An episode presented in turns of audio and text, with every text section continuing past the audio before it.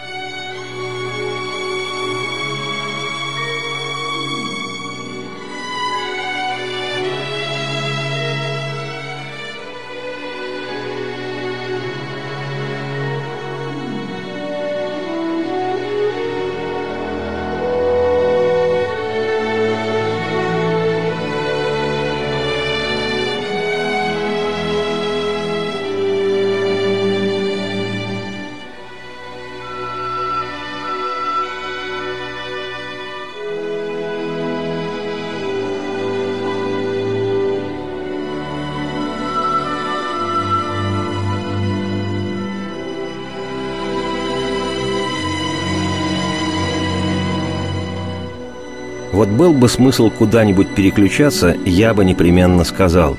Но такого смысла нет. Скоро последует продолжение программы.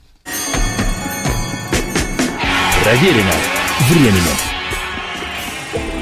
Еще раз приветствую всех, я Олег Челап. Это «Проверено временем» и сегодняшнее повествование мое о великом американском композиторе и пианисте, имя которому Джордж Гершвин – в 18 лет парень, покинув место музыкального секретаря композитора Ирвина Берлина, стал активно сочинять и свои собственные композиции. Его манили просторы Бродвея, музыкального Ватикана города-героя Нью-Йорка. В отношении постановок на Бродвее и сегодня-то не протолкнуться. Афиши театров, старых классических и новых мюзиклов и шоу пестрят на каждом углу. Я видел это своими глазами – а уж в эпоху расцвета жанра бродвейских мюзиклов это, как гласит история, было что-то фантастически нереальное. Театры, театрики, варьете, рестораны и даже многочисленные кафешки-забегаловки Бродвея были пронизаны музыкой – при этом, несмотря на многочисленность мест, где музыка звучала, конкуренция для тех, кто мечтал о попадании на Бродвей в качестве композитора, была невероятной.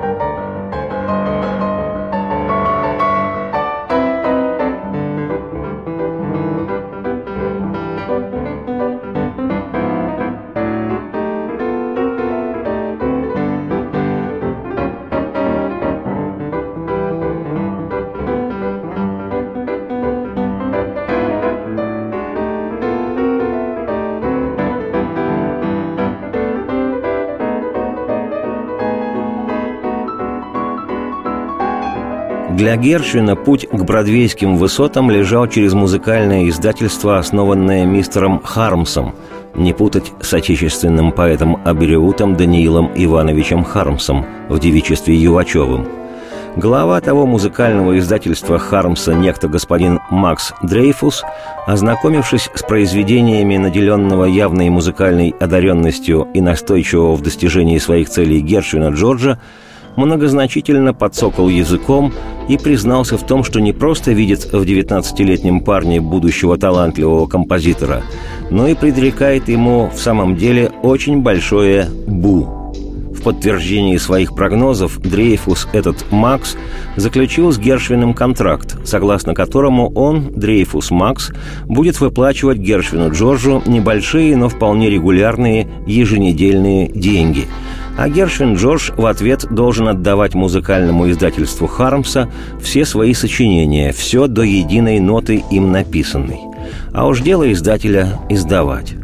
Понятно, что когда тебе 18 и тебе безвестному предлагают подобный контракт, ты счастлив безмерно. Еще бы, твое творчество издается и гарантированно оплачивается. Но в условиях таких есть и прямая кабала – оплачивается твое творчество более чем скромно, а ты рассчитываешь на успех, но не можешь искать более выгодных для себя условий в другом подобном издательстве.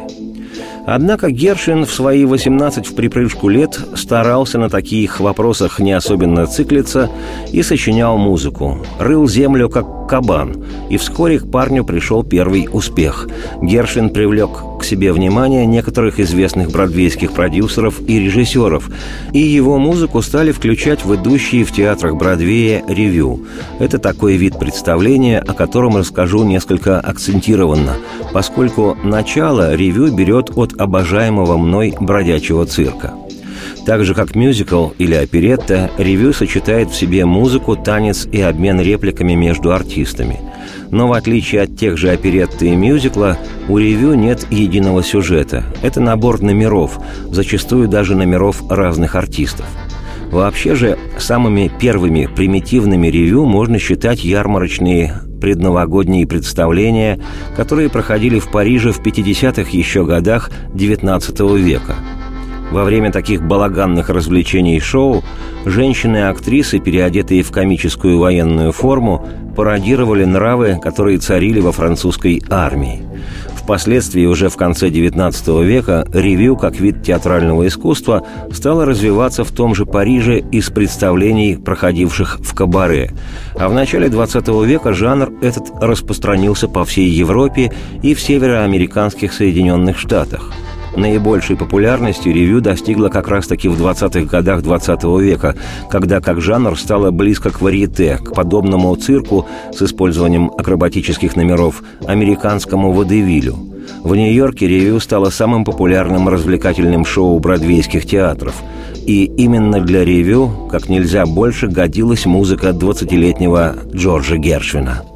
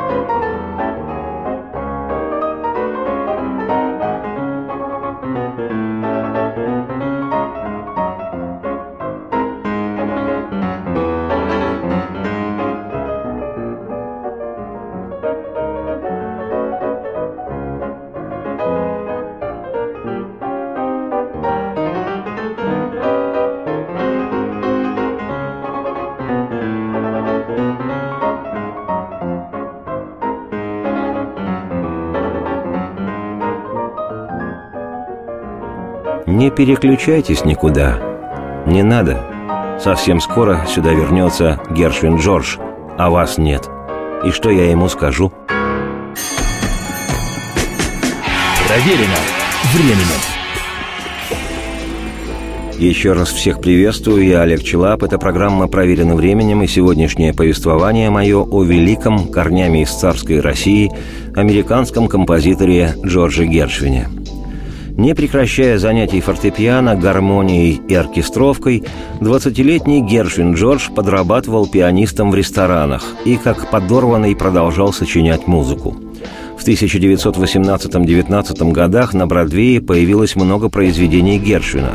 Одна из постановок «Ла Ла Люси» была полностью основана на музыке Гершвина, а его песня «Свани» вошла в одно из бродвейских шоу и имела просто-таки ошеломляющий успех. Об этой песне поведаю в подробностях.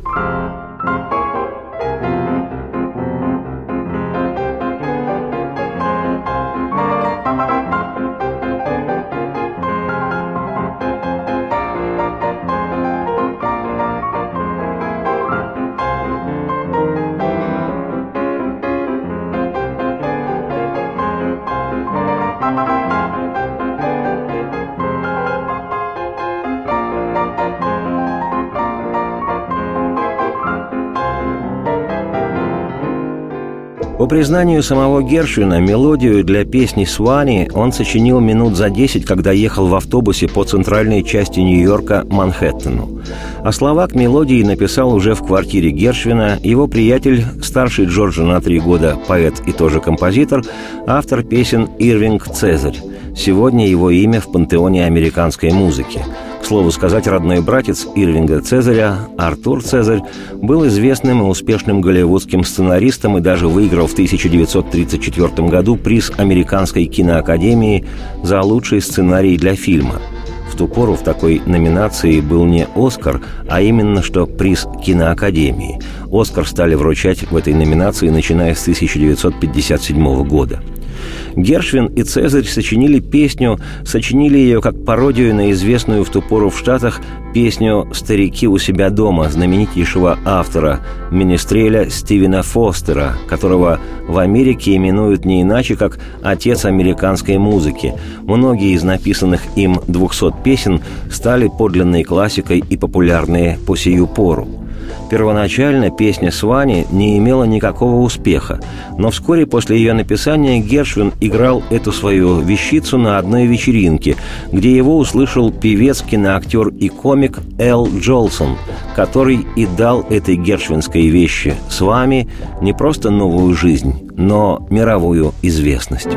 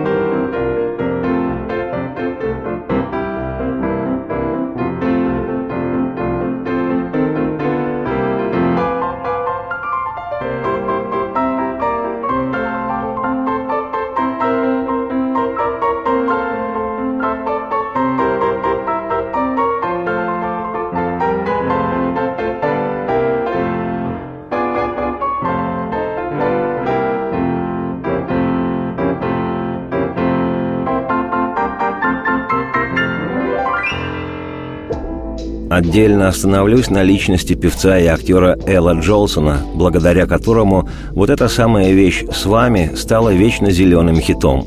Для американской сцены Эл Джолсон поистине величина грандиозная.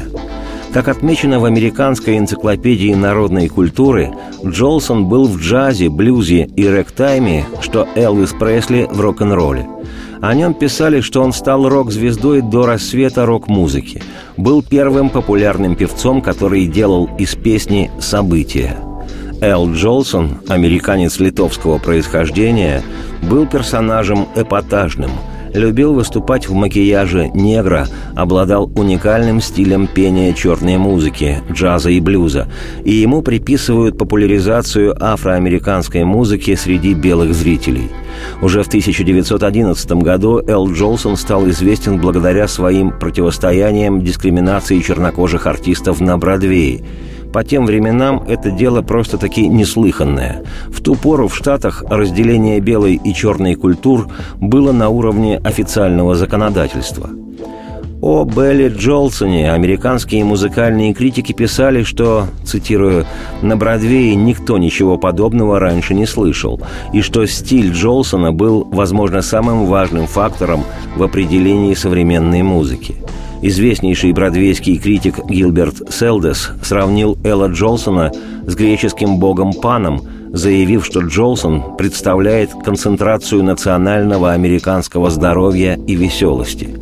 Под влиянием музыки Джолсона находились многие известные на весь мир артисты и музыканты, в их числе Бинг Кросби, Боб Дилан, Дэвид Боуи и другие – Дилан Боб и вовсе однажды назвал Элла Джолсона кем-то, чью жизнь он, Дилан Боб, чувствует – на пике своей карьеры Джолсон был назван величайшей мировой конферансье и в 30-х годах прошлого века был самым известным и самым высокооплачиваемым артистом в Америке. И вот этот могучий артист, человек и пароход, услышав, как Джордж Гершвин исполняет на фортепиано авторскую мелодию «Свани», отнюдь не ставшую популярной, распознал в ней коммерческий потенциал – и в 1920 году взял эту песню в свое бродвейское шоу, а заодно и записал ее на патефонную пластинку. Успех превзошел все ожидания. С вами в течение 18 недель находилась в национальных чартах и при этом удерживала первую строчку американского хит-парада 9 недель. Было продано миллион копий нот этой пьесы и около двух миллионов пластинок с записью песни. Она стала самым первым хитом Джорджа Гершвина и его самой продаваемой песней во всей его композиторской карьере. Имя Гершвина стало теперь у всех на слуху, а сам он сказал, что Свани проникла во все четыре стороны света. Как отмечала в то время американская критика, цитирую, это нелепо, что Гершвин никогда больше не написал произведение по продажам равное песне Свани – которая при всей своей заразительности не соответствует индивидуальности и тонкости его более поздних работ. Цитате конец. Ну а Эл Джолсон впоследствии многократно записал на пластинке и исполнил в нескольких фильмах эту песню Свани, слова для которой, напомню, сочинил Ирвинг Цезарь, а музыку за 10 минут в автобусе намурлыкал себе под нос великий Гершвин Джордж.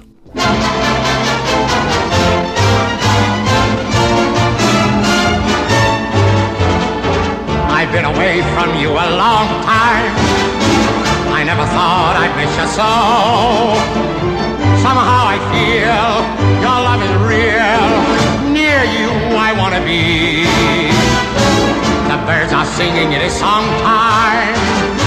The banjo's running soft and low. I know that you yearn for me too. Swanee, you're calling me.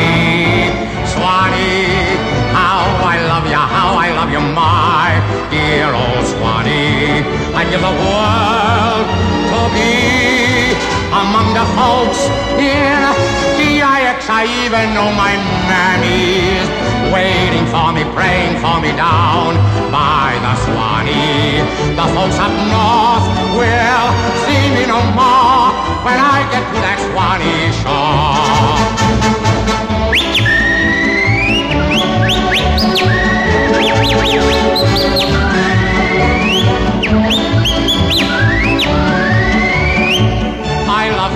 folks at home.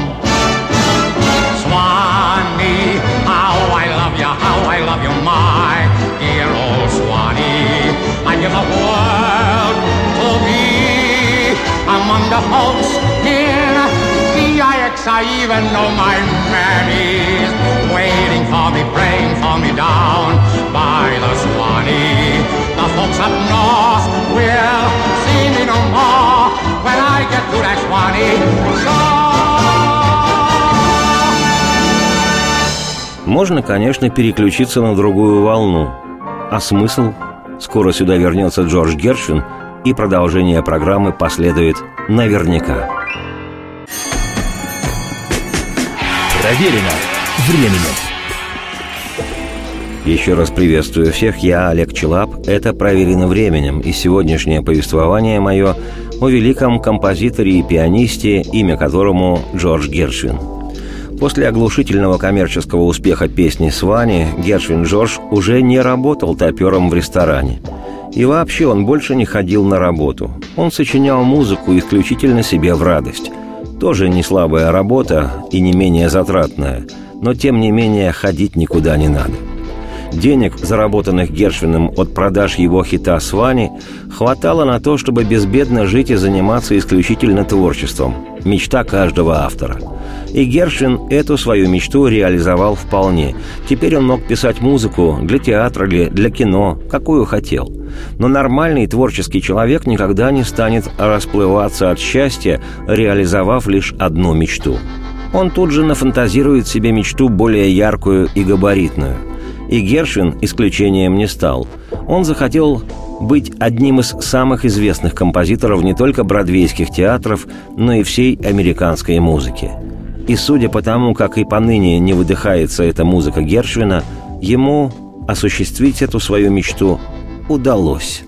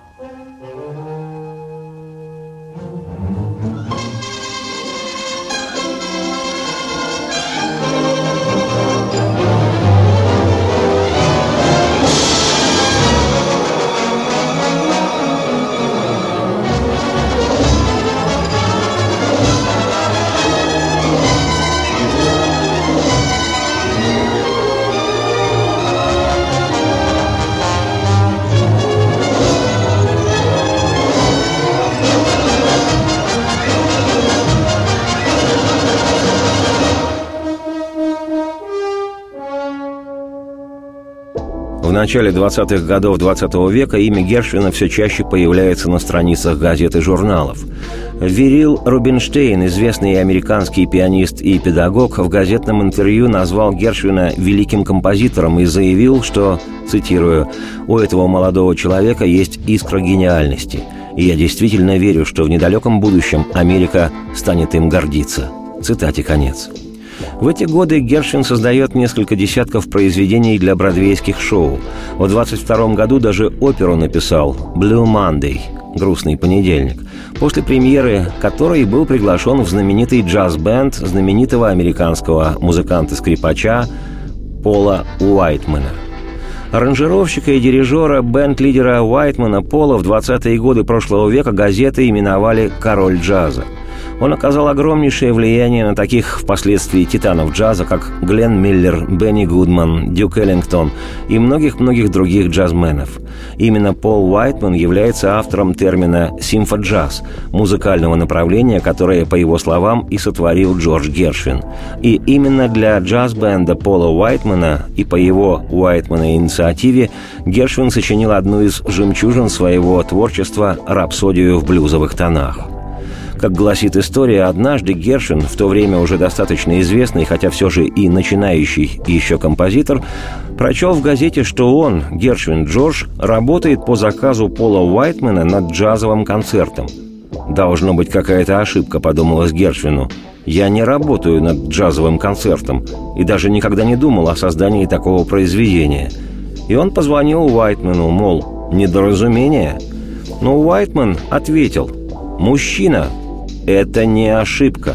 Вы тот, кто напишет джазовый концерт, и это будет настоящая американская музыка. В результате на свет появилась рапсодия в блюзовых тонах или голубая рапсодия. Красивым ребятам это не имеет никакого отношения. Просто у английского слова «blue» два значения – и лирическая печальная песня, и голубой цвет – Гершвин сочинил рапсодию меньше, чем за месяц, с 7 января по 4 февраля 1924 года. Композитор писал клавир для двух фортепиано, оставляя пустые строчки для сольных импровизаций пианиста. Как только очередная страница была закончена, ее брал Фред Графе, аранжировщик оркестра Уайтмана, и оркестровал музыку для джазового состава. Затем фрагменты музыки поступали во владение самого Уайтмана, и он репетировал их со своим оркестром. Причем Уайтман предсказывал рапсодии нокаутирующий успех – по звучанию своему рапсодия напоминает одночасный академический концерт для фортепиано с оркестром.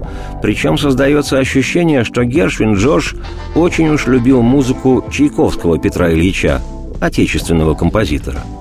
Премьера «Рапсодии» состоялась 12 февраля 1924 в нью-йоркском «Эолиен Холл» на концерте как раз-таки оркестра Пола Уайтмана. За роялем находился сам Джордж Гершвин, а в зале присутствовали боги – Сергей Рахманинов, Фриц Крейслер, Леопольд Стаковский, Игорь Стравинский и другие музыканты мирового масштаба. Сказать, что премьера «Рапсодии» прошла с огромным успехом, не сказать ничего. Публика была в полнейшем экстазе. От аплодисментов чуть не рухнул потолок. Предсказания Уайтмана сбылись. Это был нокаутирующий успех. Как пишут в таких случаях заштампованными клише господа журналисты, на утро Гершвин проснулся знаменитым. А рапсодия в блюзовых тонах со временем и вовсе стала стопроцентной мировой классикой музыки – в прошлой части повествования о Гершвине о Джордже я, Олег Челап, автор и ведущий программы «Проверено временем», предлагал немало фрагментов этой 16-минутной рапсодии, поэтому сегодня лишь финальная двухминутная часть произведения. В следующий раз с удовольствием продолжу свое неспешное повествование. Сейчас же желаю всем радости вслух и процветайте!